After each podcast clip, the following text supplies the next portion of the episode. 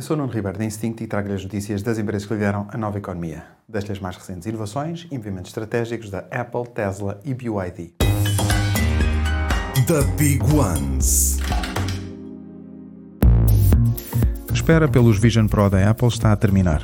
A Apple está a acelerar na produção e tudo indica que os novos óculos de realidade virtual e aumentada vão chegar às lojas já no próximo mês de fevereiro.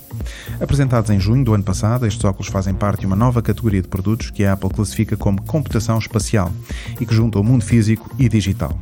Com o preço de 3.500 dólares, os Vision Pro vão permitir aceder às milhares de aplicações do iPhone e do iPad e também a novas aplicações desenvolvidas especialmente para os óculos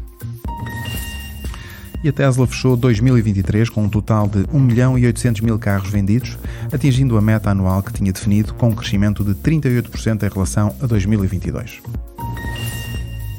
O fabricante chinês de automóveis elétricos, BYD, vendeu 526 mil carros no último trimestre de 2023, ultrapassando pela primeira vez a Tesla. Os resultados são consequência da crescente popularidade da BYD na China, sobretudo pelos preços baixos, em particular do modelo citadino Sigul, que tem o preço de 11 mil dólares, enquanto o modelo mais acessível da Tesla, o Model 3, tem um preço de quase 40 mil dólares. Super Toast by Instinct.